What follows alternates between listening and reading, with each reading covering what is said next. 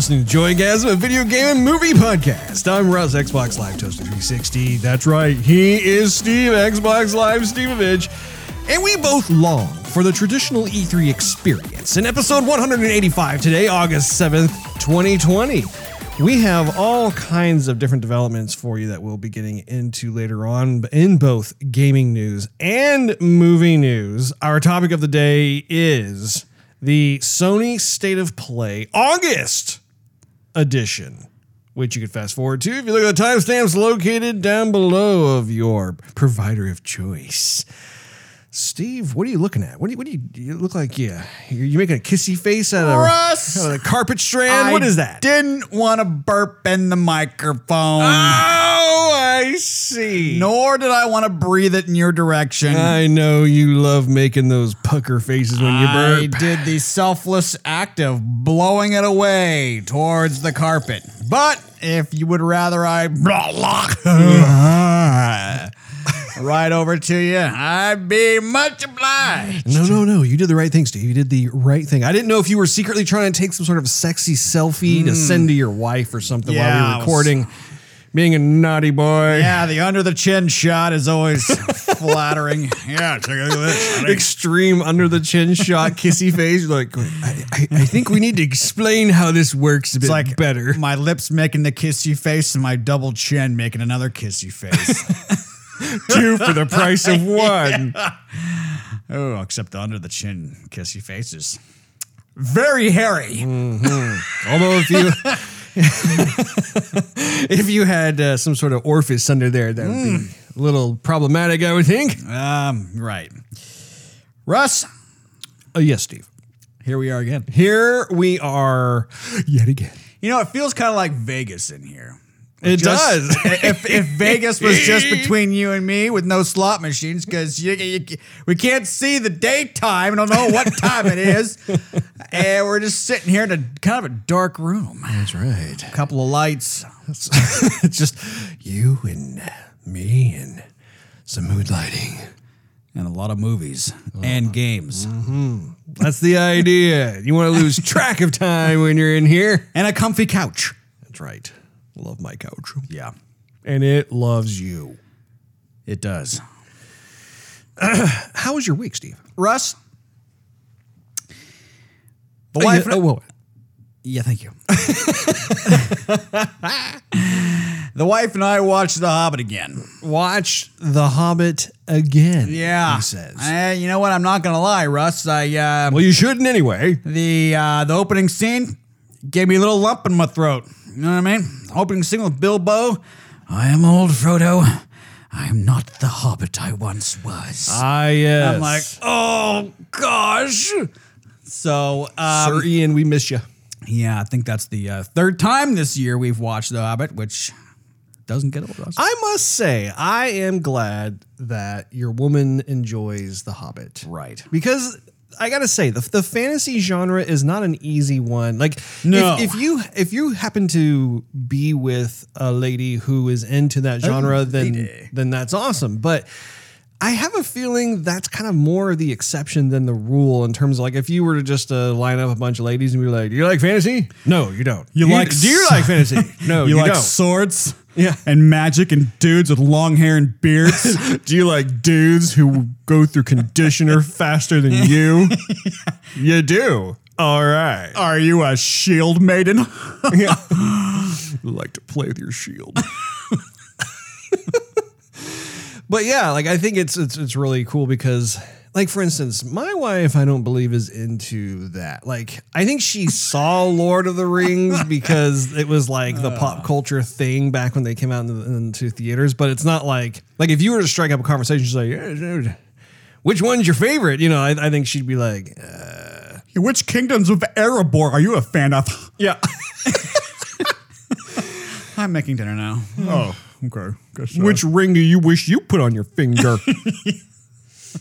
Because you know, one to rule them all. Yeah, really. Well, that's good. But that's daddy's ring. Yeah, up high. Okay.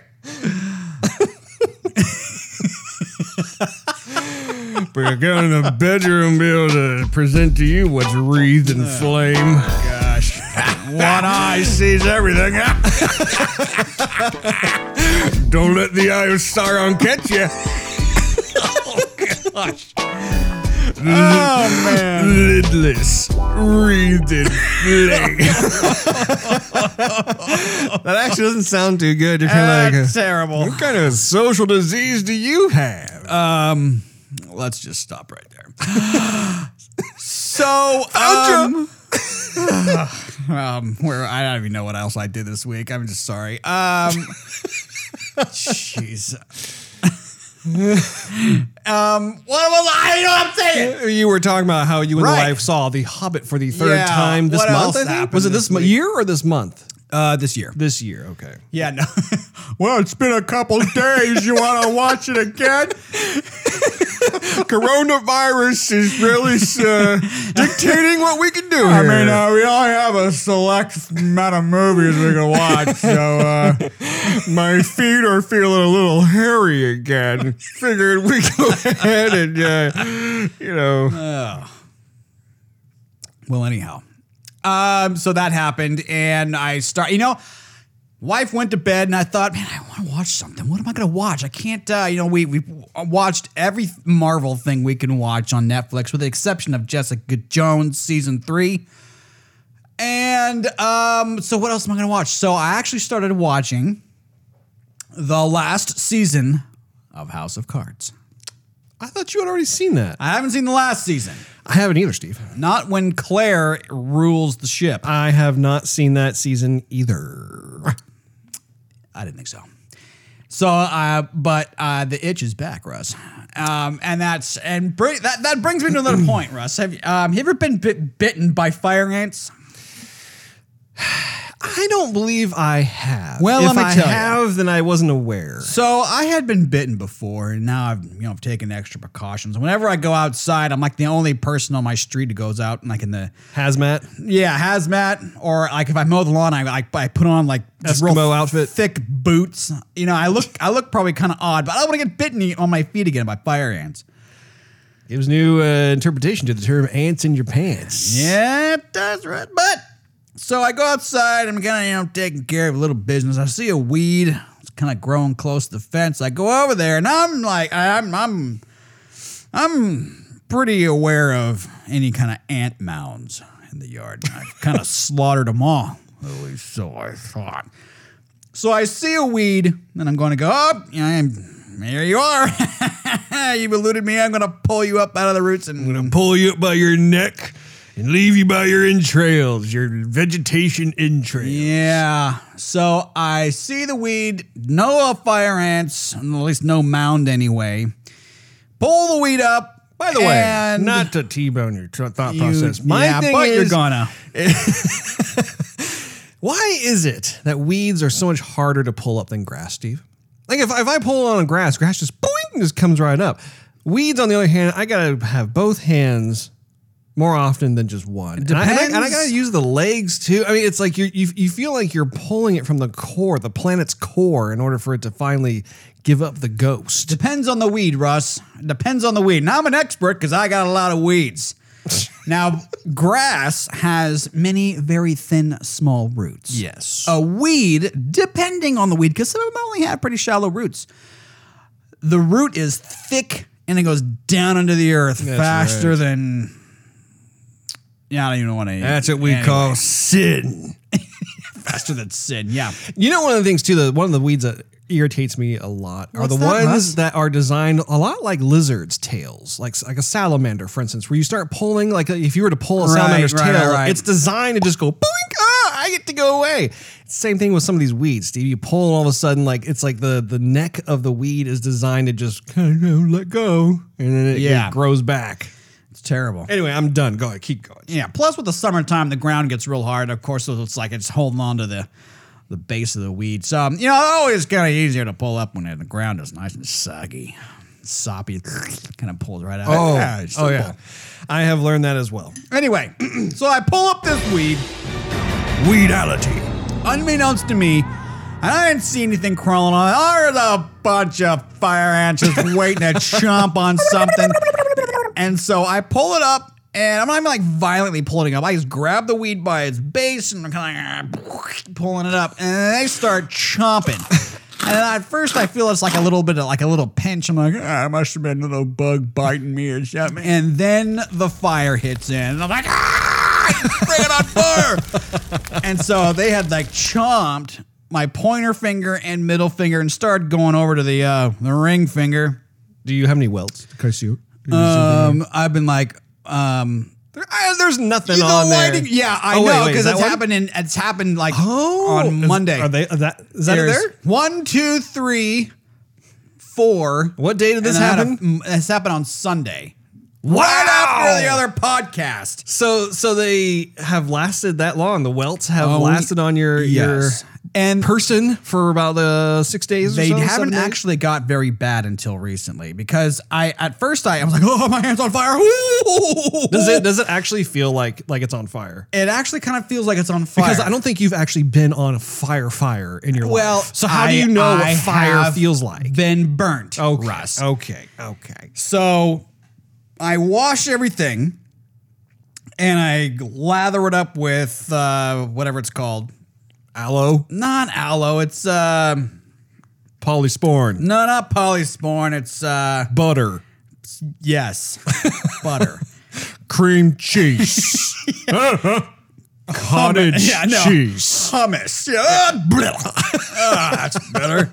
Um, so uh, throughout the week, it's been fine for the most part. And then Thursday, Friday came in and it started itching like crazy, like mad. Like Oh, I didn't know they would itched. much prefer a mosquito bite to a fire ant bite. I don't. The Texas mosquito bites are oh, annoying. They are annoying. This is like I'm gonna about to chew off my finger. I, I literally feel like me scratching it. I looked for something. el- Okay, I was gonna scratch it with scissors. Like I Oh was my literally goodness. gonna grab a blade and go. and I decided to grab like the cap of a Bic pin. And I figured, okay, that's Oh. plastic. That's not gonna cut me open. That'll work. And so, I, yeah, I grabbed it and I was just like, ah, it feels better. Okay, I'm good. Stupid. oh man, and um, You, you do remember the last episode how I explained to you how everything in Texas is uh, perpetually pissed off, right? Remember that? yeah, I did. Uh huh?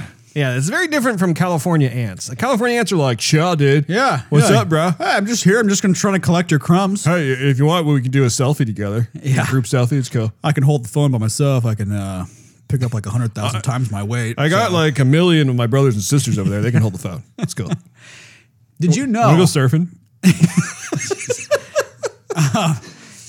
Not to get not to get too much on ants, but you know, there's a Russian photographer who takes pictures of ants. Like he's he has like these ant farms, uh-huh. and he puts these little objects in there that he knows the ants are eventually going to you know be curious and and pick up and stuff. And he's got like these fatty cameras.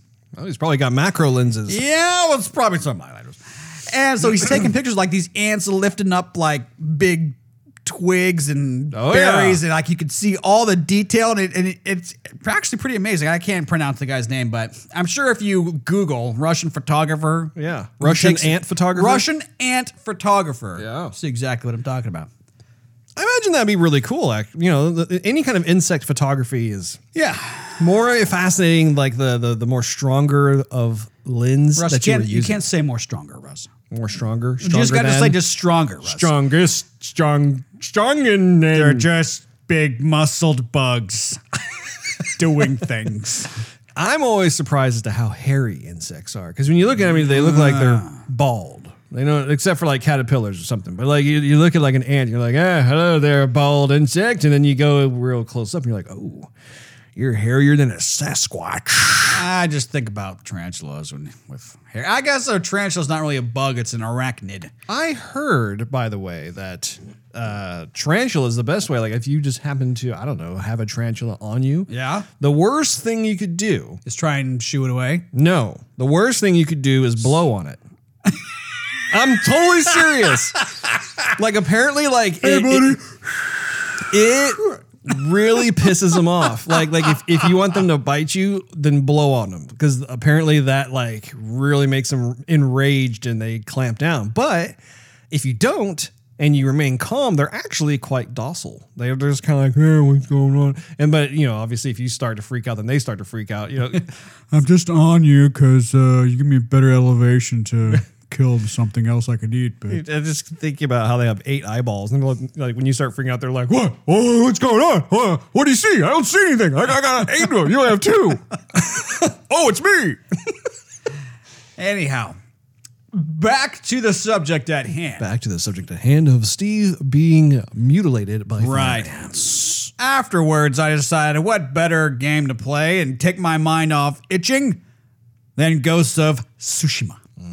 Russ. Yes. It is a great game. I'm loving it. I am absolutely loving it. Can't wait to play it in black and white all over again in PS5, most likely glory. Mm-hmm. Russ, it's going to be great. It's going to be grand. It already is grand. Have you decided that you were going to be picking up the PS5 at launch? I may get it at launch. I don't re- see at this point. I'm not sure what PS5 game I would get. So if I don't get it at launch, I'm not going to be I'm not going to be sour about it. I, I definitely want one. I definitely want it to be I like the hard drive version, not the not the disc version. Uh huh. But uh, at- as of right now, I just want to replay all my PS4 titles. Would you be sweet and sour, Steve? I would be a little bit sweet and sour, Uh-huh. but I wouldn't. I but I'm not gonna be. I'm not gonna be hurt if I don't get it on launch day. You don't feel like you're missing out. Right? Not yet. not yet. There, there is no killer app for the PS5 that you are particularly excited about. Not yet. Nothing that's one that, that I want to get on opening day. Hmm. But well, what about Ratchet and Clank Rift Apart? I thought that one was pretty cool. I, I mean, I'm, I'm, yeah, fine, pretty cool. What about Gran Turismo 7, Steve? I'm not. I'm on board with Gran Turismo 7. what about? Kena Bridges of Spirits there, Steve? I'm not. You know, maybe uh, not, not, nothing I want to get on launch day. Russ. Oddworld Soulstorm there, Uh, Steve? definitely not, Russ. Anything else? gonna, gonna slap it right down like a volleyball spike. Oh, not that one either. I was going to say Horizon Forbidden West, but you're not. You, you oh, you still haven't I played haven't played the other one. Horizon Zero Dawn. And I'm, go- I'm going to play that one once I Steve, get the better PS5. late than never, I say. You've got to play that game. That game is one of the best. That's what I've heard. But I think I'll play that one on PS5. What 'cause about the- Resident Evil? uh, Okay, I'll stop talking. Resident Evil 8 Village, Steve. That one's not coming out on launch day. That's uh, true. It's, it's, oh. I, I think it's I think it's coming out in well. Uh, uh, I mean, it's going to come out pretty quickly after though. I think it's I think it's like February of 2021, Oh. if I'm not mistaken. Well, so that's only Oh. like you know two or maybe three months after launch. And you know, Steve, how once these things are sold out, it takes about eh, six months or so. Maybe. We'll get see back how it in goes. stock. We'll see how it goes. So, what have you been up to? What have I been up to? Well, let me tell you, Steve.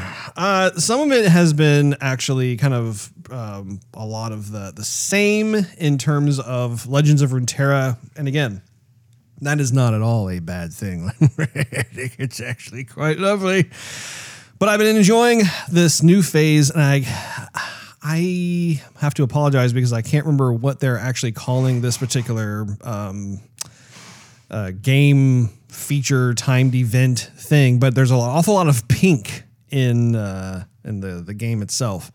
A lot of spiritual pink character things. You know, I never played um, the uh, League of Legends game, so I'm a bit unfamiliar with all of the other characters, which is actually kind of a cool thing for me, be- just because it's a it's a continuously discoverable um, quality of the game because I'm I'm blissfully ignorant of knowing like who all is who and that sort of thing. But you know, it's it's a game that I, I play pretty much on a daily basis. I, I really love the game design of that game. and I love the art direction and everything else. So- Hydrocortisone. That's what I was trying to think of earlier. Hydrocortisone cream is what I was throwing on my hand. Okay, onward. I'm I'm glad I'm glad you came up with that. Oh man.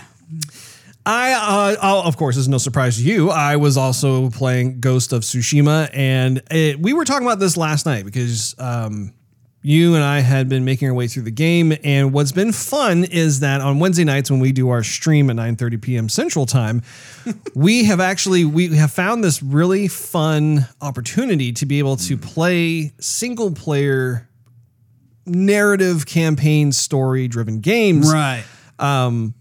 Together but on different platforms. So like for instance like steve has been playing ghost of tsushima on twitch and i have been playing the same game on youtube and so it's fun um, i mean I, I think it's a fun opportunity anyway for people to be able to kind of bounce back and forth because we both have our own like style of play and commentary and it just makes for more of a, a fun experience as opposed to bef- before back in the day where like if we had a single player game then only really one of us would be playing it so you'd be missing out on 50% of the Russ and Steve experience and that you, you you can't have the joy without the gasm Russ, what uh, armor set are you using? I am currently using the armor set that was initially given to me by Lady Yeah. Masako. That seems like that's the most popular one. Well, I don't even know how many armor sets there are in the game, but I actually the, the last time I played it, I finally upgraded the armor. Yeah, so did I, bros. Did you do it uh, this last time? yeah. oh my goodness, it's like it's like we're connected or something. I think I'm gonna switch though. I think I'm gonna switch to the Traveler's armor. The art, the, the let me let me put you this way. So I, I mean, you're probably in the same vein as me in terms of like you probably have No, I got my own vein. like three or four pieces, or not pieces, but three or four armor types by now. Yeah. Yeah, yeah, yeah. Have you maxed out the Lady Masako armor? Uh, I don't know if it's maxed. I mean, I have. I got like the shoulder pads. And he's all buffed out. He's got like the gauntlets and stuff. Yeah, man, the- he's a handsome looking yeah, man. It's a looks pretty good. But I kind of like the. Um, I kind of like the. The reason I like that armor though is because you get the most health with it. Oh, I was not aware. Oh, give me a break, Rusty. I, there are so many different things in that game. I'm still trying to trying to wrap my head around, and especially when you were bouncing from game to game. Because Steve, I mean, earlier in the day, I'm playing Animal Crossing with my daughter. Oh, jeez. Then I bounce over to Legends of Runeterra. Then I go into Ghost of Tsushima. I mean, you start to get a kind of a fragmented partition of a brain after a while. Like, what do I- who, who, who am I? What am I doing? And oh yeah, You know, you sent me something about Animal Crossing the other day. I'm like, why are you sending me this? I, yeah, and Russ. Anyhow, so I, I like the Traveler's armor because it looks like very simple. It looks like the Wandering Samurai, he does. and I kind of like that because I'm I'm learning more about my tech my technique and how I want to fight. And But the armor doesn't dictate that though. Yeah, I know the armor doesn't dictate that. You just feel more authentic. You, I, you I just feel like yeah, more re- like like a yes. traveler. Yeah, a traveler. Not too much bling. Not too much bling. Low profile. I think I might switch it up. Well, well, good. I, I think for me, I'm I'm one. There's like one more phase of the Lady Masako armor that I have to mm-hmm. unlock before it's totally maxed out. But I've, I think there's like four phases. Yeah, something like that. So I'm like three out of four. But yeah, I, I totally know what you're saying because I feel the same way. I think it's going to be a lot of fun to be able to over time upgrade each of the armor classes that you come across, armor sets, and uh, be able to en- enjoy and appreciate the artistry of, of each one. Because I I'm totally with you. Like I think the the whole wandering traveler, you know, uh, more of the the dusty, worn, ratty looking uh, fatigues are actually kind of romantic in its own way as, as a, a samurai. And so I'm curious to see like like what additional pieces come with that. It's just it's one of the the many fun drill down features of the game itself. But I've been having a lot of fun with that, Steve. Um, it's been a lot of uh, entertaining value. What, what, what, what- why are you looking up? Is, uh, is, is someone calling you from afar? I need a Hakalugi. Is uh, is there a dog whistle going off somewhere and Yeah, you hear it? my acute hearing through the headphones, I can hear a dog whistle from afar. yes, not. It's just simple as me hawking and looking and wondering if I should just quietly should sneak to the bathroom No, or no, just no, no, I- throw it on the carpet and wondering if you notice are it. to sit in that chair and just uh, chew on Ah. that like it's your own personal cow cud there, Steve. Yeah, you do that. No. Uh, but anyway, in addition to that, um, I did watch the Sideshow Collectibles presentation, which I gave you a little bit of a glimpse of. So, due to the uh, SOB, better known as COVID 19, uh, the San Diego Comic Con, as well as all the other Comic Cons that have gone on for the year, have been shutting down and canceled and postponed all that awful nonsense.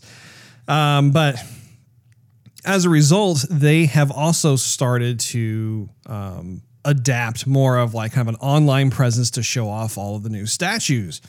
And so Sideshow ended up having their well, what they did was they created a booth within their offices, which is I, I mean I, I, must say it's it's pretty smart to do. And so you could tell they they uh, probably um, used two or so rooms and and um, kind of retrofitted the whole thing to to make it look more as if you were at SDCC. And the the first thing about it is is that I, I noticed that they didn't have quite as many statues on display.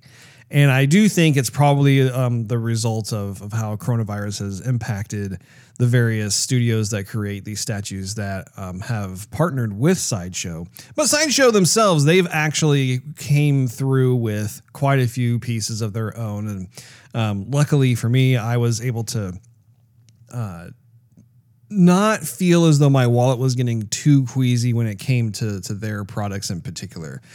There were like, I would say, one or two that were really cool. Like like sideshow had this one. It was the Rancor statue from Return of the Jedi. You know the the huge beast that Luke Skywalker fights Sure. underneath Jabba's palace. Right. That thing was huge, and I don't know. I, I'm looking. I'm thinking that that's a that's a mighty fine piece. So I've got that on my radar. But the big one, which is the one that I showed you, Steve, was by Iron Studios, Huh. and it is the X Men one tenth scale diorama. And for those of you out there who maybe have not seen this, I highly encourage you to check it out. Go on YouTube, do a search for Iron Studios X Men 110th scale diorama.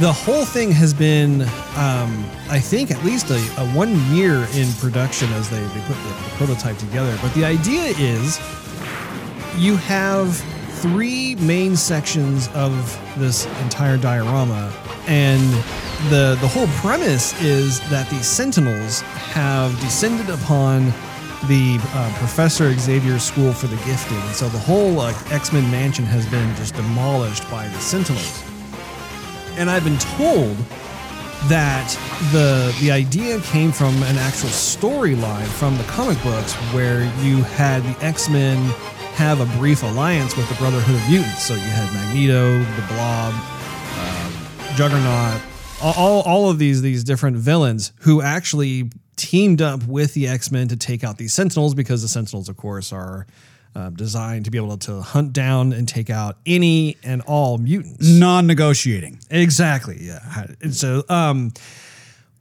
for me personally, as a statue collector, normally one tenth scale is not my jam. Like, like normally I am am interested in like one one quarter scale. Like one twentieth. no, not one Yeah, twentieth. That, I that's, that's it's like micro machine level there, Steve. that that's more your area. Uh, but no, like like one fourth scale, oh, sale, one fourth scale, one third scale, one half scale. Like that's kind of more my area there. The the one to one scale, um, I have in the past avoided just because I don't feel as though the fidelity of the sculpts actually hold up at that level. Although, not, not to digress too far, there is a company in particular by the name of Queen Studios, which is a, a newer um, studio to the, the industry itself. And they actually apparently can produce one to one scales. That look mighty nice. Okay. But anyway, Ah! back to the X Men thing. So, one of the things I thought was so cool was that in terms of the one tenth scale, the Sentinels Hmm. are these towering, huge Titan class Yeah. looking Teddy things. Ruxpins. Yeah. No, they're not Teddy Ruxpins, Jim. and so, even at one tenth scale, these things are still, uh, I mean, what, like two and a half feet tall? I mean, it, it's a Uh-huh. Really nice thing. But then the X Men themselves are a whole lot tinier. And normally I wouldn't be into that. Uh-huh. However, this whole thing, you literally have the blue team fighting off a sentinel, you have the gold team fighting off a second sentinel, and then you have the Brotherhood of Mutants that are fighting off a third sentinel. And so, Perfect for the dinner table. exactly, exactly. And see, here's the other thing too, Steve. Normally, X Men are not the type of statues that I collect. Normally, I focus mainly on um, Batman, Sure. Uh, I've got Star Wars, like Star Wars Mythos line. Having a lot of fun with that. Yeah. And you haven't seen hardly any. Of Yeah, you gotta. Yeah, I know. You keep them all in boxes. That's not my fault. I'm not. I, I didn't say it was your fault. You got the Transformers in there too. I do. I do have a handful of Transformers as well. So typically, you know, like I try Time to, let them breathe, Russ. I know, I know. You are totally right. I need to create a space uh, that is worthy of the artistry from each of those statues. But when it comes to this, Steve, I really want that statue. I want the X Men diorama. Hmm, buy the X Men diorama or pay for the water bill. I wonder. It's super cool. And just so you guys are aware, so each one of the Sentinels, like for instance, if you like the Sentinel that has the X Men blue team fighting it, all of the blue team characters come with that particular Sentinel. Same thing with the gold team. The gold team characters will come with that particular Sentinel. And so on and so forth. And each one of the Sentinels come with, with an exclusive character. So the blue team comes with Jubilee. The Brotherhood of Mutants comes exclusively with Juggernaut. The other one, I am not exactly sure who it is that is the uh, considered the exclusive character, but I gotta say it's a very inspired piece. You could tell it's a passion project from Iron Studios. Iron Studios um, is not a company that typically I buy from, but I um, am definitely interested in this particular piece, and it'll probably be a long term thing because they've included almost every X Men in this, and that's saying something when it comes to the statue collecting. Because normally they they tend to stick to like Wolverine or some of the more char- like popular characters. They don't go through all of them, and I gotta say, I'm looking at it, I'm thinking, man, they got Omega Red, they got the Blob, they got Juggernaut. You know, Mystique is probably one of the more popular characters that gets made a lot, but they got Cable, they have Bishop, Archangel. Really, like the one X Men, Steve.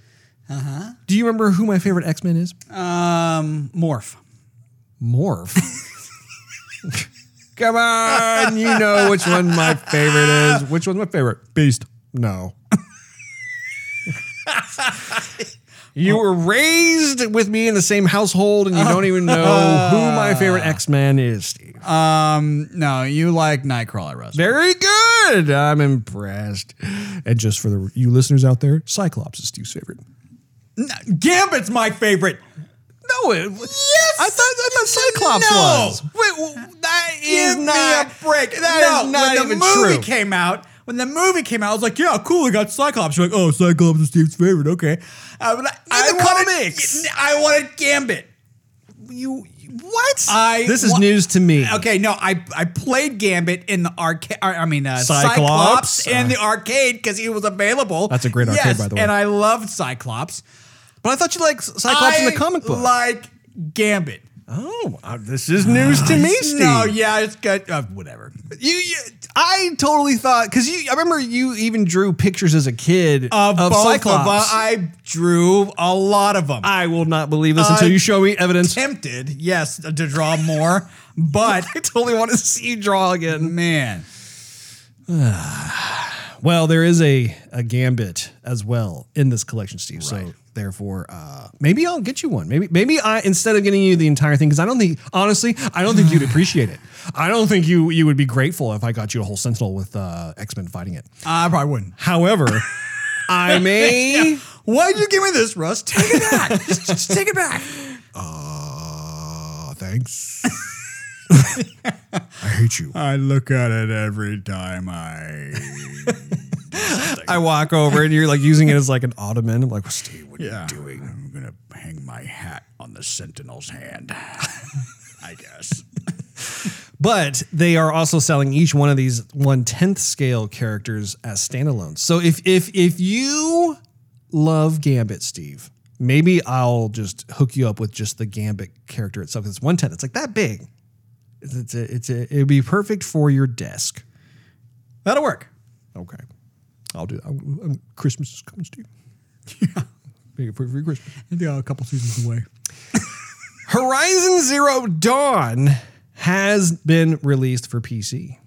And I know you have no beefy PC whatsoever, so this means very little to you, not to mention the fact you have not played Horizon Zero Dawn. However, I am excited to be able to try and experience Horizon Zero Dawn on the PC. Well, aren't you? Okay, so this is what, are, I thought you were telling me about stuff that you did this week. Well, I, I yeah, I'm telling you, Oh, I, looked at an article and so I'm excited. I was about to say I talked to our boy Sean, Shawnee, Shani. and he bought the game. and I'm here to tell you that he had already played it on PS4, Uh-huh. and he was very excited to tell me that the graphics fidelity on the PC Sean. is amazing. So I was very excited because I was holding off because I'd already beat the game. I already have it for PS4. I can play it on PS4 Pro, and I'm looking forward to playing it on PS5 to see like the uh, possible graphics uh, jump and that sort of thing. So like you know, it's just, uh, I think it's worth mentioning, Steve. Okay. How's, how's Shani doing? Sean. Oh, Shawnee's great. Shawnee's just going through. He's he's playing all kinds of games. He's he's enjoying life. yeah? You know, uh, g- good for him. What time does he wake up in the morning? He's more of a night owl. Ah, it's my boy. he he stays up till uh, I don't know, probably about one in the morning on That's average. nothing. well, I mean, I mean, actually, no. Nowadays, it's something. But before, I'm like 1 a.m. I got a couple hours in me. yeah, I mean that that's kind of the the typical gaming lifestyle, right? Is you- Right. You, play games till the wee hours in the morning, then you sleep in until I don't know, great. ten or so. Yeah, Right. awesome. Good old days. Good sleep too.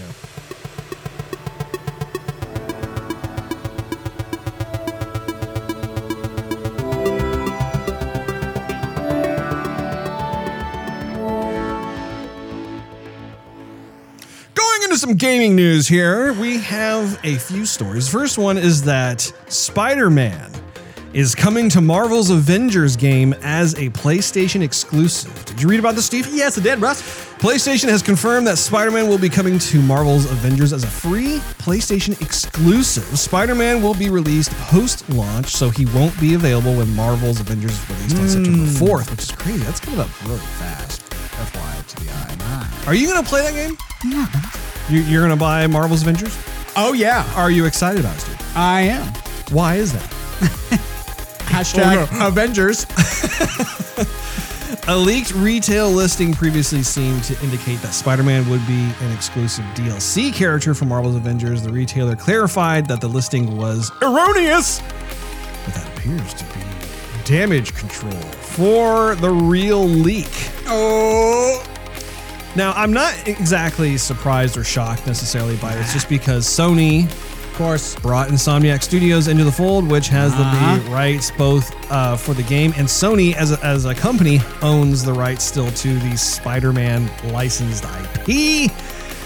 So um, I gotta say, kudos to Sony for or- orchestrating that. So Yeah. Sony has been quite the clever company, I would say, Yeah. over the past Yeah, year or yeah, so yeah. when it comes to these deals. What's Microsoft going to get? Because I mean, I don't think they're getting anything. I'm not sure. Uh, at least I have not heard. bunch of balderdash. I haven't heard of, of any kind of uh, exclusive Marvel character that will be only on their system. I think this was, once again, this was Sony uh, wheeling and dealing behind the scenes because that's a big deal. Spider Man is an extremely popular character and he is one of the Avengers. And Xbox gamers will not be able to play Spider Man.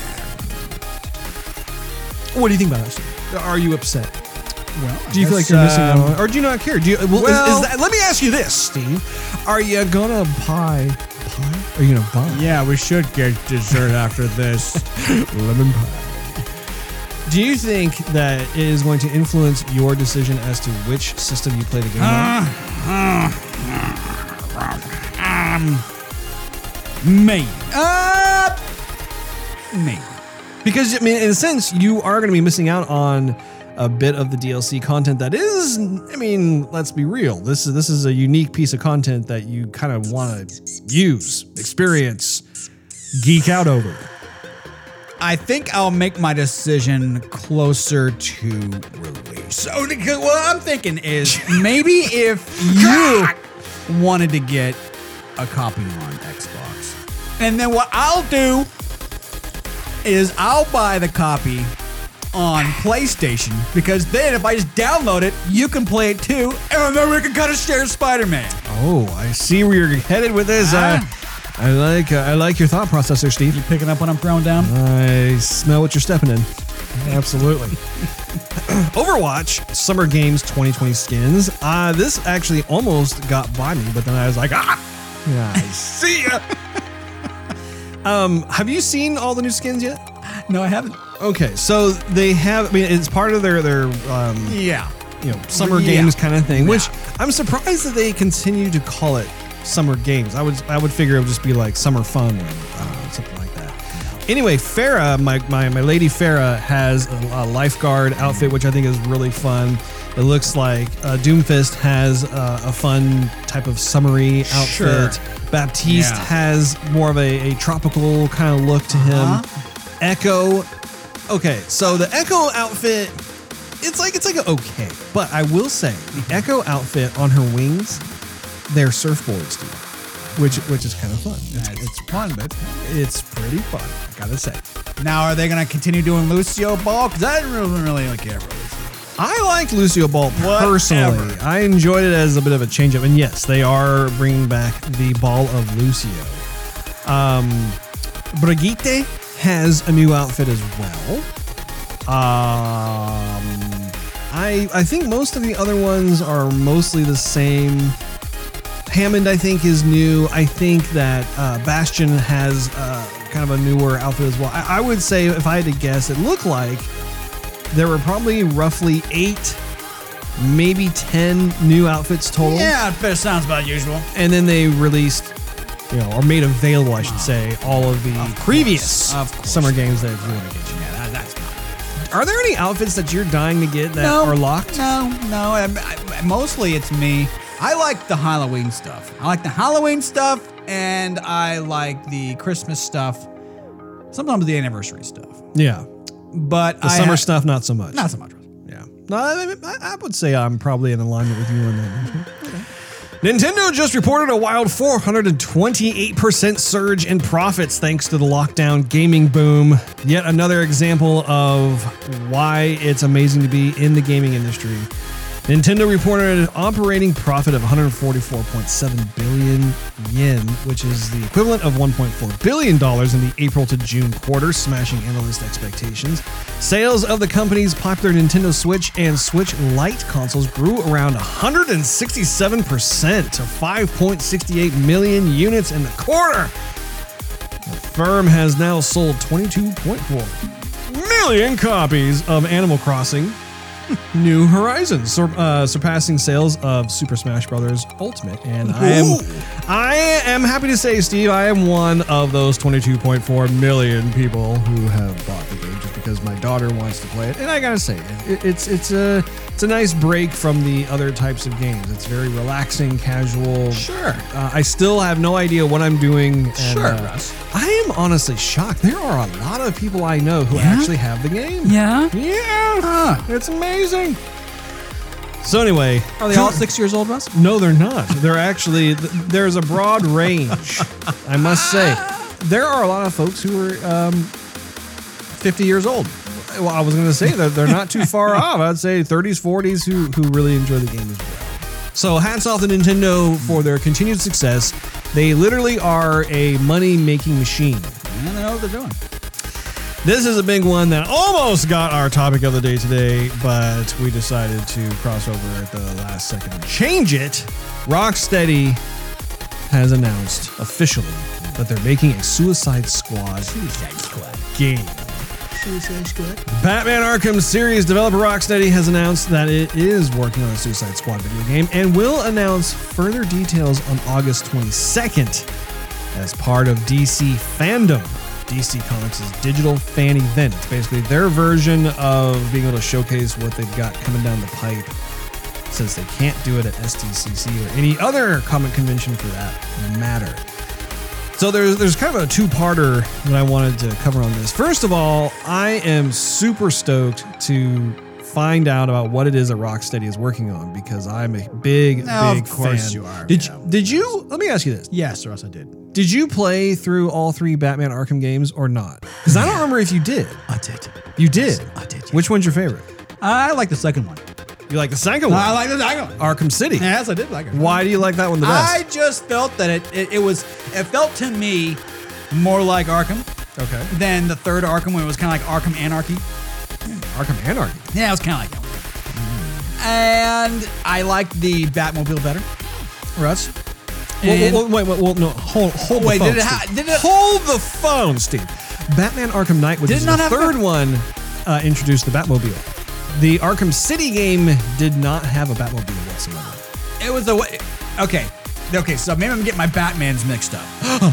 the the latest Batman, I didn't really care for that. I mean, I That's played it. Batman. Arkham Knight. Steve. Okay, the not one that was. Uh, yeah, How could you not like that one, Steve? I'm not saying I didn't like it. No. I'm saying I, not, I didn't like it as much as the second one. The second one was what? Arkham City. Yes. Okay, I Batman like Arkham City. Dr. Hugo Strange was kind of the main baddie in that one. Uh huh. You had, uh, of course, a huge roster of other villains that you came across. Sure. across. But what, what I'm still waiting to hear why that one is your favorite. It seemed darker to me. Um, it seemed like it, I just liked Arkham City pre-anarchy. Pre Anarchy, okay. And Well, because in Arkham City, the whole thing is that like the villains have taken over a portion of Arkham. yes, Well, I'm sorry, not not even really Arkham. They, they've taken over a portion of Gotham, and have called it Arkham City. Right. But in the third one, it just seemed like a polish over of the second one. So I didn't feel like it was necessarily a brand new game. From Arkham Asylum, Arkham City felt like a proper sequel. I see. The third one didn't feel like it was that much of an ad- ad- advancement because you're still in Arkham City. It's just it. I, Well, no, I don't in, know. in the third one, you're basically in most of Gotham. Like they they fleshed out like. the- okay, well, go, okay, maybe. I'm, yeah, Sure. Yeah. Sure, Okay, got it. and I'm not saying the story was bad. It just didn't feel like altogether that much different than the hmm. second one. So I like the second one better than the third. Fair enough. So, okay. This is interesting. They, they they dropped on social media just the other day a picture. It's a teaser where it has the back of Superman and it has the Suicide Squad logo in the shape of a target. So they're targeting the head of Superman. Which is kind of you're not going to do anything anyway. So like why? Well, what if they're targeting it with Krypton, Steve? Kryptonite. Kryptonite bullet. There you go. I mean, he is susceptible. but no, I think I think it really helps to I don't know start a, a, dialogue of fun, gossipy rumor goodness until they actually say what's going on. My hope, and I talked to you a little bit about this yesterday, is I hope because it sounds like like you're you're definitely taking on more of like the Suicide Squad characters through this game. Um, my kind of like where, where my brain goes. Where's it going, Rod? First of all, in the teaser, we only see Superman, but there has been talk about what if the entire JLA is included in this game, where it's not just Superman that you're going after, but you're trying to go after Superman, Batman, Wonder Woman, Green Lantern, Flash, um, Cyborg, just the Aqua, Aquaman, all of them. And so, if that is indeed the case, then would you be limited to just being the Suicide Squad characters as you take on the JLA? Hmm. or Great question. would it be that based on where you are within the narrative itself, you actually take turns being the Suicide Squad versus controlling characters from the JLA in kind of like this uh, swapping back and forth of the point of view of the different uh, groups, so to speak? I don't know about that, Russ. It probably, if anything, it's either going to be like you're going to be one or the other. But they're not going to be swapping like, okay, now this mission, you're Batman. Okay, now this mission, you're Harley Quinn. And this mission, yeah, I don't, I, I don't know. It's probably What would you prefer though? Like, like if you had, if they came to you and said, "Steve, we want to make the game that you want to make." But what, what would you like? Like, and they, they gave you the the premise. Like, okay, we have the Suicide Squad that we're going to be using, Uh-huh. and we also have the JLA. Uh huh. How do you want to move forward? JLA. So you want to be the JLA Jaw. fighting the Suicide I want to be the Jala. Okay, okay, that's fair enough as well, Steve. The other part of this story is J is that DC has announced that they are doing their DC fandom, and it, apparently they're going to be having all kinds of different announcements. Um, I know that one of the announcements was that James Gunn, who's the director of Guardians of the Galaxy, if you recall, Steve, we talked earlier on last year about how he had signed on to direct the sequel to Suicide Squad, which was a train wreck, uh, exclu- excluding Margot Robbie because Margot Robbie is awesome. But um, apparently he's going to have some information, and they're they're just going to open the barn doors, so to speak, and be able to have a whole lot of other probably movie announcements, gaming announcements, comic announcements. So we will be having uh an episode that's going to be dedicated in the future, right around the August 22nd timeframe, to cover all of that. But I'm actually looking forward to it. One of the things that popped in my mind regarding that particular situation is that Jim Lee is the chief creative officer over at DC, and ever since he came over there, I've seen this for years now. He has really helped the brand of DC, the visual aesthetic of all the characters, the the marketing efforts, and everything. I mean, just it's it's sexy. It looks great. Like like they they really have uh, increased the the production Jimmy. values of all that is there. J Love knows what he's doing. Jimmy. Exactly. Jim. Now, Steve, it, going back to Animal Crossing, um, I had a couple of other notes here. This is probably why I was talking about Animal Crossing earlier this Back week. to this again. Okay. But if, yeah, so I mean, the Animal Crossing New Horizons, the sales they did in fact reach 22.4 million, as we talked about. earlier. Now, one of the things I forgot to mention is that um, Nintendo's net profits rise over 500% year on year. Uh, so I just wanted to, to give you one little piece here of, of, a, of a detail. Well, I have a couple pieces here. Uh, it- it- this, this, this is an addendum to what I talked about earlier. So, Nintendo's first quarter results for its fiscal year ended March 2021 have revealed some impressive details, including that Animal Crossing has sold, as we said, over 22 million copies Yeah. that the Switch has sold over 61 million units, and that Nintendo's net profits, as stated by the headline, year on year have grown by over 500%. So it's it's um it's very interesting. Now now due to Animal Crossing selling at present time 22.4 million units, has become the second best selling Nintendo Switch game behind Mario Kart 8 Deluxe's 26.74 million and it has surpassed both, as I think I mentioned this earlier, both Super Smash Bros. Ultimate and The Legend of Zelda Breath of the Wild, which have sold 19.99 million and 18.60 million units, respectively. That means that Animal Crossing is, in fact, a heavyweight in the Switch world there, Steve. It's nothing to be trifled with. It is a runaway success. I'm going to tie you down and force you to play it. Segueing into some movie news, Marvel has reportedly agreed to all of Brie Larson's MCU requests. If you recall, Steve, actually, no, no, I'm, I'm, I'm not going to just, just spoon feed this. Who's Brie Larson, Steve? Brie Larson is Captain Marvel. I knew you paid attention. But yes, Brie Larson cashed in the hefty sum of $5 million for headlining Captain Marvel, which is the highest amount the studio has ever paid someone for their first starring role in the MCU.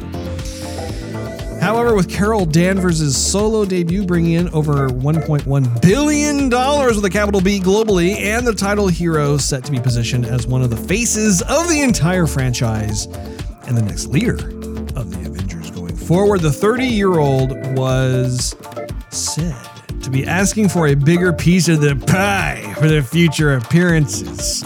The old want to rene- renegotiate the old contract. There's Dave.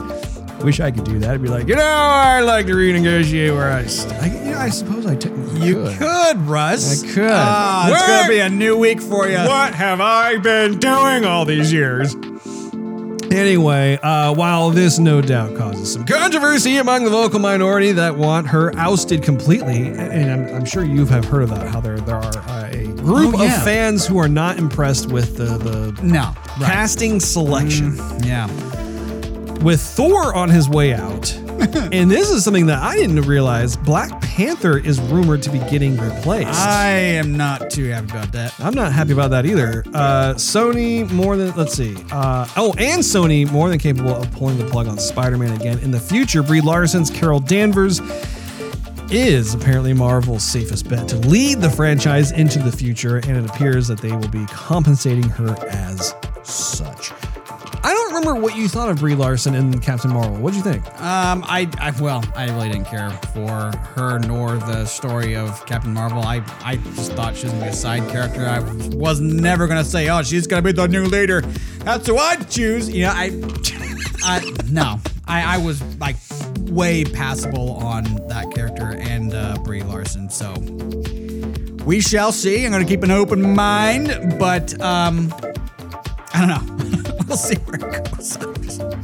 John Wick 5 announced will film back to back with fourth movie in early 2021. This makes me a happy man, Steve. This makes me a very happy man. As you are well aware, the John Wick series is one of my favorites.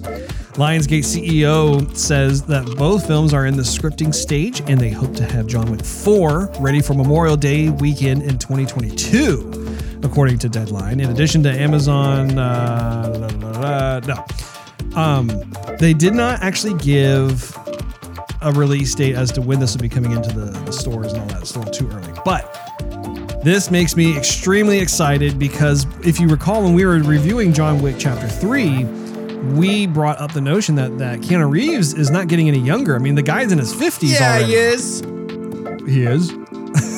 Did he find the fountain of youth there, He's been, Steve? he's been working hard lately. He's oh, uh, I know. He's a hardworking man. man, he's been doing a lot. No, he's great, but like when you when it comes to the kung fu martial arts, uh, you know, I, you just um, the body can't take as much punishment the older you get. Yeah, yeah. But I'm really happy to see that they had both four and five that will be filmed back to back. And my hope is, I mean, here's my thing. I hope they get to ten. I want to see Ah, they're not- ten don't chapters. Can you imagine? That'd be great. Can you imagine? That'd be great. I want to see ten chapters of John Wick. You know he's working on Bill and Ted also. Oh yeah. Yeah, you did know about that, Rose? I do, Steve. I've been Yeah. following it actually. Okay, okay. I was a fan of Bill and Ted's Excellent Adventure. Bill and Ted's Bogus Journey, it kind of lost me a little bit. I remember seeing it in the theater. I was like, uh, yeah, okay, it's it's not bad, but I definitely prefer the first one.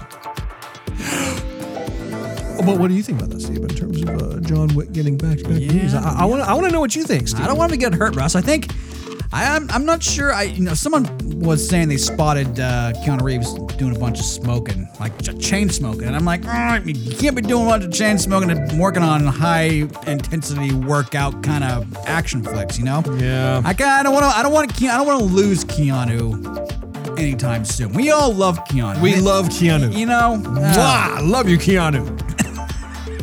Not to mention the fact that we're going to be enjoying him in Cyberpunk 2077. we are man. He's working hard. Look, doing I love great it. things. Love it. He's a workhorse, that man. And I, and I for one, can't get enough of Mr. Reeves. I, I, I want to, I want to see him in as much as uh, possible. Yeah, we should have him on the show. We should have him on the show. I'll uh, contact his agent and uh, schedule something. Have, have him come on here. yeah, uh, if uh, in the gr- great off chance that Keanu Reeves is listening, Let, let me see who's we in would love to have you on the show, sir. Let me see who's in line on the guest list. Uh, Yeah, yeah. Keanu's number uh, 20. Let me see how much we can pay you. Uh, have George Washington you want dinner tonight? and George Washington. Oh, what do I have in here? Uh, George Washington's a little lonely, wants to join his buddies. anyway, um, that is uh, your movie news, Steve.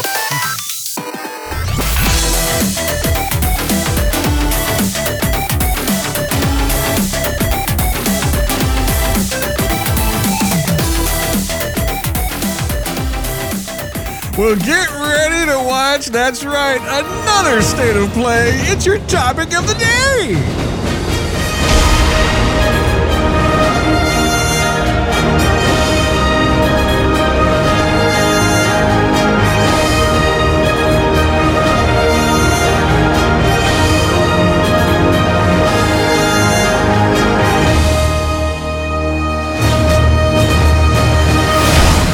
Topic of the day is the Sony State of Play August edition impressions. This is something that came out earlier this week as the tit for tat drags on between all of these companies who are not willing to show all of their cards. They uh, they focused mostly on the PS4 games uh, this time around. They had Yeah. one or two PS5 titles that they they showed as well. But um, before we start going into the the list here, I've just got to say, I officially speaking, I am over the whole like not showing everything at once thing because it to me it's so, it's just underwhelming after underwhelming after underwhelming experience. What what will say you, Steve? Yeah, I, I'm I'm definitely feeling it. I they see they're they're kind of throwing blows with each other, but it's almost like it's like they're almost it, it's hardly even like a shove fest though. I mean, Don't like- touch me. Don't touch me. Yeah, it's, it's it's like they have their finger in front of the other one's face. Like, I'm not touching you. I'm not touching Yeah, you. I'm just pointing at Stop you. it. Stop I'm, it. I'm giving you a look. I'm giving you another look right now. But like, it's hard to get excited about stuff when um, they go they. You know, this wasn't. I'm not going to say this was amped up. Like, you know, there was really hype, um, hype No, trained. no. But I mean, it was there, and I'm like, oh, cool, another show. But I'm, you know, it. I'm, I'm looking for reasons. Like I said before, you asked me, like, hey, launch day. Mm. I'm looking for reasons to get the system on launch day. I'm looking for reasons to just get excited. I'm looking for reasons. Yeah, exactly. That's my thing. Like like every time that there is a next gen console transition that takes place, like that is typically probably one of the most exciting times to be a gamer because you look forward to what is beyond the curtain, what is beyond the veil. Yeah, what can we do with today's technology? To, in, in the world of tomorrow. Or into the world of tomorrow. Yeah. What and- can we look forward to? this is the first year where it hasn't felt like that at all. Like like we keep like anticipating that we're going to see something that's like and and then like you watch it it doesn't matter which company it is you're like okay well it wasn't bad but there wasn't anything that was jaw dropping I'm, I'm not picking my jaw Right. up off the floor it wasn't bad, but it's definitely not good. my thing here here is the way I would approach it. If if I had control over these companies, I would say, look, we're gonna have a show where we're gonna show everything. Everything that we have out the gate first. And then what we'll do is we'll have subsequent shows that are more of a drill down demo of various games. So that way it gives each game the chance to like have their time in the sun. And also for those who are interested in learning more about that game, you know, it, it's it's a lot like Cyberpunk in the sense that Cyberpunk 2077 they they they showed like this huge um, presentation on it, and then since that time they've had more of a drill downs where they focus on various features of the game, that sort of thing. That's how you do it, Right. Because you you not only maintain the excitement level, but you build upon it in that regard. That's not what's happening with these companies. These companies are intentionally holding back. They're omitting certain things because they want to try and like maintain or even in their minds build up hype by showing new stuff here and there. But as far as I'm concerned, it's like it's it's not working. I think it's backfiring, and I'm not alone in this. I've seen other prominent uh, members of the media who have um, expressed the same type of response. Yeah, it's almost as if they the the main concern is to corporate punch each other instead of satisfy the gamer. Corporate Hadouken each other. Pretty much. And and and that's what it seems like. All of the shows that have come out, yes, people are anticipating. They can't wait to play like the new game, the next generation. You know, well, that's coming, whatnot. But there, you cannot ignore the overwhelming meh reaction of every everything that's coming out. Yes, there are some highlights. I will say that there Yeah. are some highlights that you know. That, but by and large, the systems that have come out before, you're like, oh man, I can't wait to get the 360 with you know game X, or I can't wait to get the you know the PS3, PS4 with game X. I'm gonna get that on launch day. I'm gonna stand in line. I'm gonna get there a day before. I, I took a day off of work just so I could stand in line. Exactly, yeah. And I like I don't care. Yes, I will pick it up eventually, and yes, there are games that I want to get, but like I I'm I'm watching and I'm looking for something that I could spend money on. And I mean, I guess I should say thank you for letting me hold on more of my money and maybe spending on different family stuff. Groceries. yeah, groceries. But I get to eat this month. Yes. yeah. Okay, we can have air conditioning because I paid the power bill instead of bought another game. um, so, anyhow, I, it's it's just difficult because they, I think this year is the year that they have touted like the hardware so much. I don't remember anything else prior to like Xbox One X, for example. I don't require. I don't remember anything of of the hardware specs before. I they they I remember them saying something. Okay, yeah, it's going to be a 64 bit. You know, whatever. Okay, that's the, like the one thing I remember. And then it, when the system came out, yes, you could definitely tell a jump in and, and graphics and sound. Now they're going, oh, teraflops and GPUs and RAM. I'm going, man, that sounds really amazing because I don't know anything about that stuff. and so it must be really powerful. And then they go, here you go, you ready? Yeah, here's the games. And then we're looking at them going, wait, was this a mistake? Was it a mistake? Is this current gen? I mean, I mean, I mean, I mean, I, uh, it looks like current gen. Like, no, next gen. Yeah. yeah. I will say that there are certain things that are going against them, such as like if when they do a live stream, the highest resolution that is supported True. is 1080p. True. That doesn't do them any favors because the systems are natively 4K. True. And if you watch those, like rewatch them, well, after they've, they've done their, their stream thing and they've actually um, gotten their video uploaded to like YouTube, for instance. Sure. There is a a noticeable upgrade to the quality True. of the graphics. So I want to be fair in that regard. True. However, it's not like an you, it is noticeable, but it's not a night and day difference. Yeah. I mean, some of the ga- some of the games that you saw today on State of Play. That rhymed. I, I took a second. Yeah, it did rhyme. um, you should be a poet. yeah, it's not like you're gonna watch some of the games and have this you know tremendous great. Uh, it's gonna look totally different than what you saw today. I mean, some of these games are gonna be released like in a few months. Mm-hmm. So the game is pretty much yeah, it's not done, but it's a good concept of what to expect upon release. Yeah. No, it's true. And when I look at the list of games from each of the publishers, there are certain titles that I have an asterisk next to. Like I, I know that there are going to be games coming out that I'm going to enjoy. They they will probably be an enjoyable gaming experience. But it all goes back to what everybody keeps talking about, which is where are like the jaw-dropping triple A memorable moment, can't believe like Cyberpunk 2077 level games specifically designed for next gen hardware, and we're just not seeing that. And I like if I think of Xbox, for instance, I know I'm still going to get an Xbox Series X because that's what I do. I'm a gamer. I'm a hardcore gamer. I love to play games, that sort of thing. And when, when the, the the console launches, I know like a game like Forza Motorsport 8 or whatever it is. Sure. You know, I know I'm going to enjoy that game. It's going to be a fun racing game. it will. It's dependable. Everything else. Halo, I'll probably enjoy the It's game. It's free. You know, it, it's Game Pass is awesome, but when it comes to all this, um, in terms of the style of presentation, you, you know, at this point too, like we're in August now, and it's September, October, November. and November is pretty much the month that the, the consoles will debut. It's like, how long are you guys gonna stave off? Because here's what I'm thinking: pre-orders.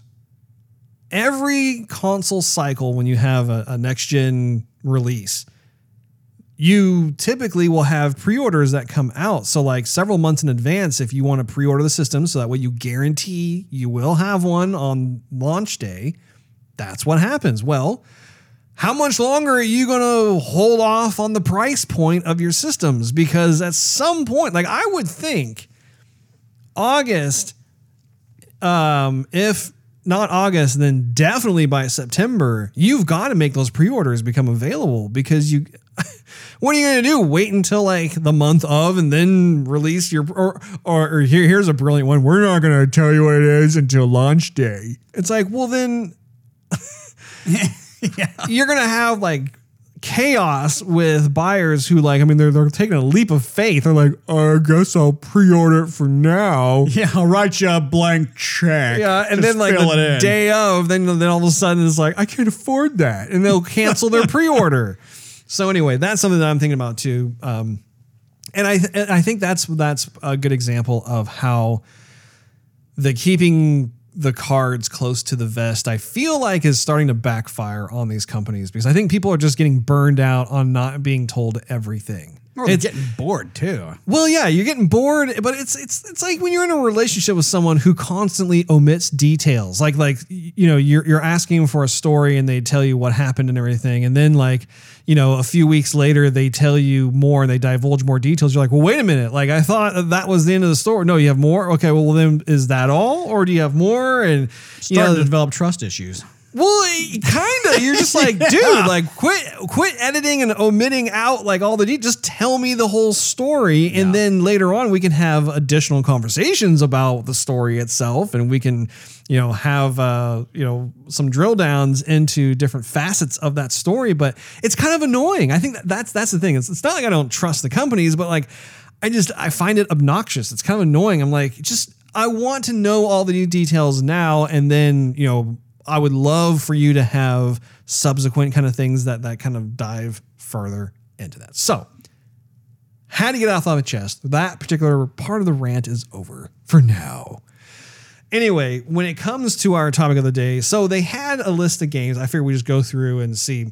They led off with Crash Bandicoot 4. It's about time. I am a fan of the original Crash Bandicoot game. I really enjoyed it. It was probably one of my favorite games for the PlayStation. And I'm happy to see that you can tell they they actually put some TLC into this particular Yeah, they title. gave it some love for sure. I think um, I will definitely pick this up. Um, whether I play it on PS4 or PS5, I'm sure it's compatible with PS5. It's probably gonna be one of those titles that I just play on PS5 just because I want to enjoy the performance boost. So I'm, I'm happy with that. Now, Hitman 3 was a game that they previewed at the previous state of play. They showed a bit more of like the VR side of things. I like Hitman as well. I think it's a fun game. Again, it's not a game that like totally makes me crazy excited for next gen or anything like that, but Hitman is a franchise that I do find fun to play every now and then. I like me some Hitman. I don't know about getting it on VR, but I definitely like the Hitman. Yeah, yeah. I mean, I'll probably just play the standard version of it, but um, then they went to Braid Anniversary Edition. I never played the original Braid. I did recognize the game itself. So, I mean, it's one of those games that is getting a facelift. It's getting a graphics boost when it comes to uh, PS4. Which I can appreciate. Yeah, I, I am always really grateful to companies who actually go to certain games that have some sort of fan following and they give it some TLC and make it better. I mean, I'm, I'm all for that. I'm not personally a fan, or I mean, Yeah. okay, let me rephrase that. I've never played the game, so therefore I'm not a fan of this particular game. Um, but I'm glad for those who are fans, they are getting that. Then they showed a game called Spelunky 2. It's, it's like an old school, uh, or no, let, let me let me back up they showed the pathless, which, if you recall, that was that, that stylized archer Right. eagle relationship thing. Yeah. So I like certain things about this game in the sense that like like the movement, the motion was really fluid. It was really cool. Um, I enjoyed that. I like the idea of being able to fly on, on your eagle and have them like carry you around at di- different times. At first, I was getting a little bored with the overview just because it looked like it was just target practice. Like you're kind of going from place to place and you're seeing places where you can fire your your bow and arrow to try and get a bullseye or something. It's like, okay, I'm not sure if this is my cup of tea. It's you're definitely your cup of tea. But you love the bow and arrow. I love the bow and arrow games, but not when you're constantly in like this practice mode. But to the credit of the overview, they did talk more about how like you start to take on some of these larger creatures and everything else. So I'm I think it's on my radar personally. I I didn't write the game off. I was thinking, okay, this is at least worth checking out. What do you think? I'm gonna pass. You're gonna pass on that. That's not. I mean, I was when they said it was PS5. I really checked out because I thought that's all you can do with like the like the environments and the background graphics. And I mean, and yeah, you're sliding through fields of grass and flowers and target practicing, and that looks kind of cool for five minutes. But I would expect there. I mean, if all you're doing for probably a good half portion of the game is sliding around and shooting targets and flying around. I would have hoped the environments would look a lot more plush and beautiful. And oh my gosh, that is incredible. And I and that wasn't there. It was no Unreal Engine 5 demo. No, but I mean, can you imagine that game with Unreal, Unreal Engine Five? Oh, I mean, can. now okay, now you got my you got my attention. Exactly. Spelunky 2 is an old school 2D platform game. Again, um, apparently has some sort of cult following with, with uh, the fan base, and they have a sequel that's coming out. Again, not my cup of tea. I'm not really interested in that, but I could see the allure um, that other gamers would have to it. They had uh, another game called like Genshin, I believe. It's like that action JRPG ish type of game. Lots of bright, colorful graphics. Swords, Yeah, lots of swords. spells, A lot of chaos on screen going on. possible Um, cosplay stuff. I can imagine. Yeah. Female characters wearing Like- very suggestive outfits while sitting very ladylike and having tea. Yeah, and supposedly that's good armor somehow. Yeah, I don't know. Protects the thighs when they're exposed, you know?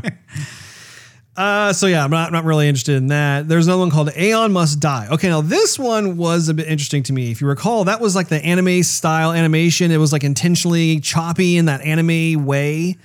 And uh, you're some kind of Genji-ish looking protagonist, and you're in this this kind of future sci-fi cybernetic type world or whatever. I thought that actually had some chops. Was that one? Was that the game that um, it was kind of like the fighting game? Yeah, well, it's like a 2D side-scrolling action fighting game. Like I, think I, you have like different it, types. It looks just like a fighting game. I didn't. I didn't think it was. I think it's a, it's almost like a side-scroller. It's not, it's not like a Street Fighter or Mortal Kombat. I think it's, it's actually like you're running around fighting things. for fun.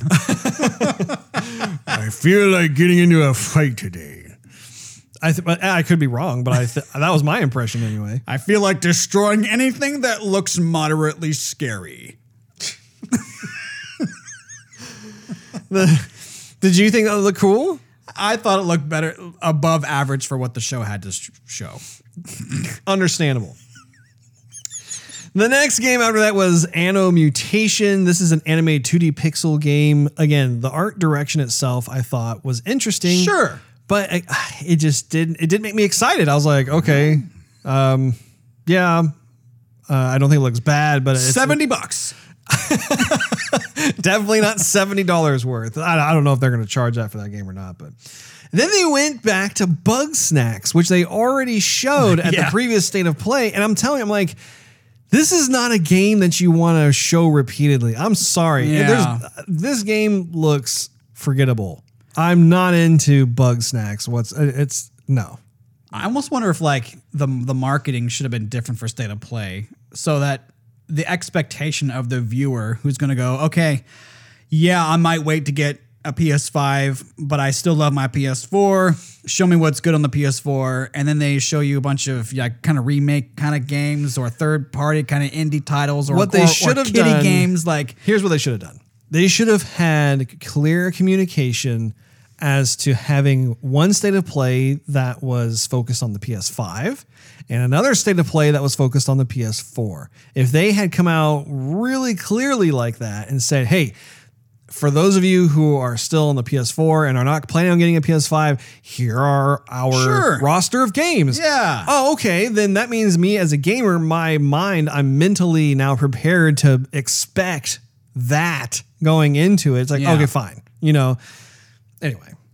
Uh, so let's see. So okay, they, they so they went from Bugsnax to Vader Immortal VR. What was interesting about this is that um, X Lab, which is a part of Lucasfilm, they're the company that actually worked on the VR experience that you and I really liked. yeah. Oh yeah, they did. They did, yeah. When, when you went to was it AMC or Cinemark? I believe it was.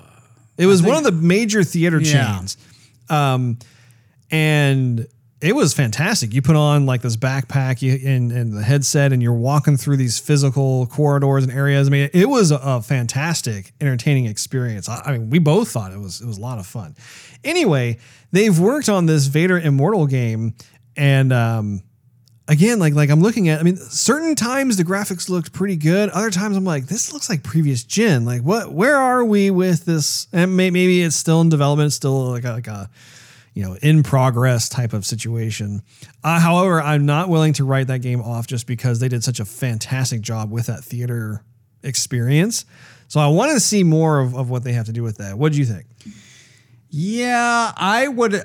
If they were going to do a VR, you know what would be kind of cool if they did the VR was like if they made a version of like a New Hope, for example, and you are Luke Skywalker, and like you have to hide in the Millennium Falcon or something somewhere, but you're seeing a lot of familiar sights that you saw with watching the movie so many. But now it's a whole different perspective because you are Luke Skywalker, or maybe you're a stormtrooper, or maybe you're just like hey, let's change the story a little bit. You're someone else who was riding along in the ship, you know? And so now you're reliving the movie, but with your perspective Right. in a VR. That's freaking awesome. Yeah, no, I, I agree. So they they went from that to showing Control Awe, which is the um, expansion pack for the game Control by Remedy Studios. It's a great game. I'm actually currently making my way through it. I have not beaten it, but I'm a big fan of Remedy games, and um, I am looking forward to this. I don't think this is an exclusive to PlayStation. I think that's going to be coming out on Xbox as well. But that's cool. I, I'm I'm all for that. I know you haven't played Control. I'd be curious to see if you would like Control or not. Because you, I don't think you've played any of the have previous Remedy titles either. I have not. Did you ever play Max Payne? Yes. What do you think of Max Payne? I like Max Payne. Well, then you might like this. Yeah, maybe. Did you ever play Quantum Break? No. So Quantum Break was another good one. Yeah, I think you actually would surprise yourself over how much you would enjoy the Remedy games, based off of your enjoyment of Max Payne. Hmm. I'm just I'm just throwing that out there. Uh, auto chess, not interested. Completely forgettable. Uh, pedestrian, again, uh, that, that's like the the little um, silhouettes of the, the the it's like the bathroom male Oh, female right. silhouettes, and you're kind of going like, through. what are we doing? I know. like, is this like a game that you play when you're trying? I mean, maybe it's the game that I play when I'm trying to go to bed. And like, I gotta Sure. wind down doing something. I'll play the the the bathroom game, the, the bathroom person game. Yeah. So then they go and they actually gave a little bit of a tease with the PS5. They're like, hey, we have a PS5 game we would like to show you. Uh-huh. So it was called Hood Outlaws and Legends. This is when I started having a problem with it where like I'm watching it I'm thinking why are we here? Like what is the purpose like I I started making comments where like I'm feeling kind of bad for the, the the enemies in the game because they're kind of minding their own business and we're just coming in and just slaughtering everybody and they, they didn't say why. Like what is the point here? because you're rich and you have stuff and we want it. Yeah, Yeah. and they didn't really show any gameplay. It was all cinematic, so you're just like, okay, I don't know really what to make of this. So I I was not very interested by the end of it. Are you the same way or? Well, I mean, I guess I did raise a eyebrow to it. I, I would be yes, I would like to see some 4K gameplay before I make a ruling on that one. Okay, yeah, that's- understandable, completely understandable. So they went from that to Temtem, which again was completely forgettable. I'm like, I, no, this is not for me. And um, and then they they finished up, they wrapped up the state of play with um, a drill down into Godfall, which is a game being published by Gearbox Software. It's being developed by a different company, and so when it came to Godfall, so the graphics themselves were pretty nice. Like like you could tell that they have been putting a lot of time into the graphics fidelity and art direction into the game. However, the issue that I had with this is that it it was presented as more of like a how to play rather than here's our new game. Almost as if like you, like you have the game and, and it's teaching you how to fight. You're like, okay, you want to press the whatever button to slash and uh, oh uh, if you do this in time you can uh, do and i'm thinking where's the razzle dazzle bells and whistles Yeah. dog and pony show component to this presentation because like i don't want to be shown like every little like how to play thing it's not exciting and not only that again my, my mind goes to why are we here like what is the purpose of us like i cannot say enough how important in my opinion this, again this is just one man's opinion but for me, it's like I need to have a reason to be here. Like I, narrative is important to me. And uh, what were you gonna say? Were you gonna say something? I was just gonna say to some people the narrative is important. To some people, They don't care. they don't care. And you know what? More power to them. You know, you know, if if you don't care about that, if you just maybe then this game is probably making you really excited to play it. But uh, when I'm looking at it, I'm just thinking, um, okay, it's, uh, and then they they eluded a bit to having some semblance of a story in there. Um, You know what I kind of felt like watching it in a way was remember when they first told you about Super Smash Brothers? Yes. And we thought, okay, cool. Super another Super Smash Brothers. Super Smash Brothers is fun. And okay, well, another one's coming out. Cool. And then they go, here's the backstory for like 24 characters and their blood type and who their friends are and what they like to do in the morning and what they. I mean, I mean that that's that's going way over. You know, they didn't say all that stuff, but Mario prefers Head and Shoulders over the other shampoos. yeah, it's pretty I, much. I don't need to know this. Um, So they went through like all the characters and what they can do and their special ability, abilities were. And by the end, you're going, okay, I, I get it. I get it. Okay, can we move on? You got anything else? But I think that like that demo by itself was like 30 oh minutes man, that was long. so long. I'm I like, remember that. I feel like I've played the game all night long and now I need to go to bed or at least I need a nap. I remember that. Like you're just you're sitting there and you're glazing over because you're just like because like they wanted to like beat you over the head with how many characters are in there, and I'm like. Right. Okay, I, I I'm impressed with Yeah. the volume of characters in here, but you don't have to. I mean, like remember how like they literally showed every entrance that the character, like each character would make into the, the the game itself, Yeah. and you're just like, oh my gosh, they're actually gonna they're they're literally gonna Yeah, show gonna show every entrance that the characters make. Like, you don't have to show me that. Yeah. So, anyhow, it, this game, or Godfall, wasn't nearly that, that, but that's what I reflected back on while I'm watching this game. Um, we're like, yeah, I just hit, uh, you know, this is a quick, quick slash and then a finisher. Um, then you go and you have this other ability. This is what the buttons you push, and it's unstoppable. It's pretty cool. Uh, moving on. Uh, now, like, okay, I can read the manual too. Wait, wait, wait, go back to the timed uh, uh, deflect thingy. Right. I'm taking notes here. So yeah, Anyway, I, I don't want to bag on it unnecessarily, but at the same time, it's like it, it just it, there. It goes to show how important it is to be mindful of how you present your game.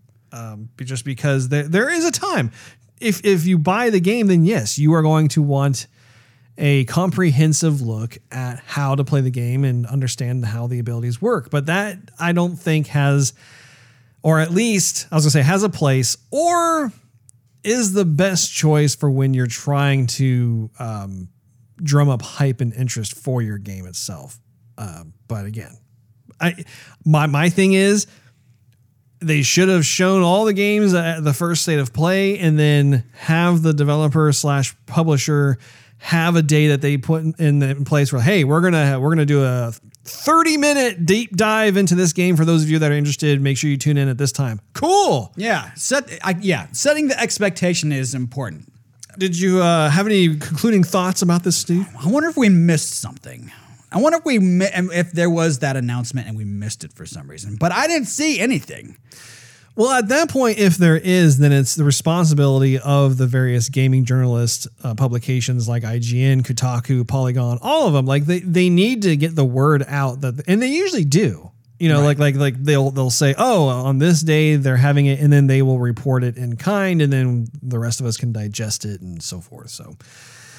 I don't know. I, maybe they do have something. In, I just I feel like it's it, there. There's been this herd mentality going on where because one company decided to do it a certain way, then they all kind of followed suit, and so as a result, there's like just this protracted mishmash of omitted details, and they're doling out certain things and they're not, and they're rehashing certain things that they've already showed, and I just like I said from the, at, the top of the topic of the day, I just I, I would have preferred it if they would have just come out and showed everything, show all their cards, right there, and then have more of the um, drill down Yeah, like a developer update show.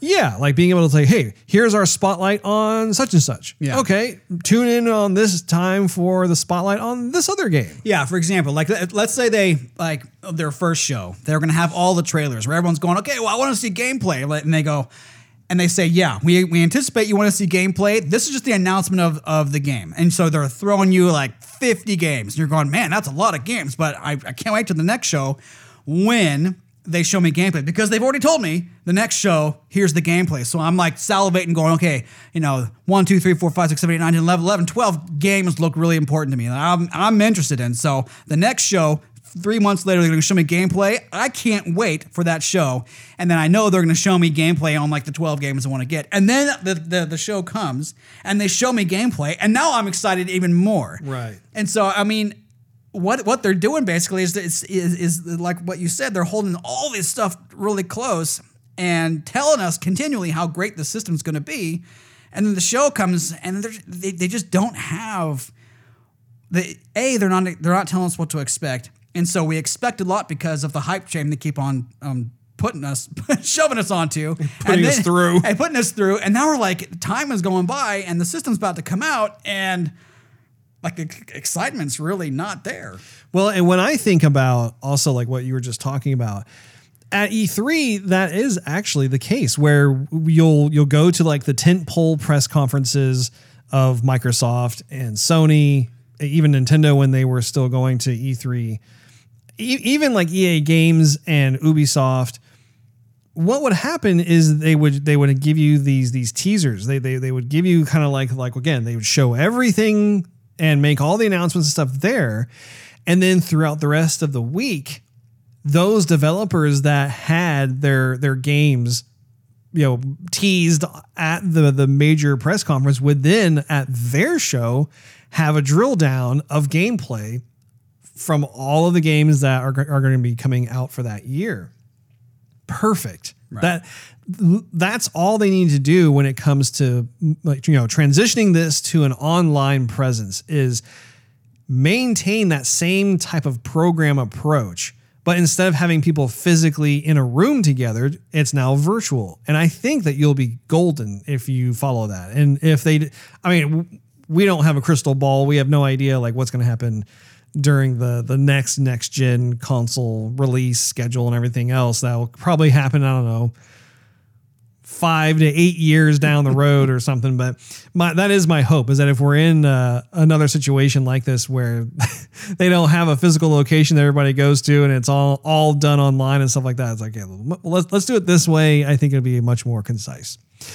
That wraps up this episode of Joygasm. Make sure you tune in next week. We thank you for hanging out with us. If you enjoyed this episode, we invite you to check out patreon.com slash joygasm, which is spelled J-O-Y G-A-S-M, and, bec- and consider becoming a monthly contributor. You'll get exclusive perks and early access to the show, not to mention it really helps continue doing what we love to do.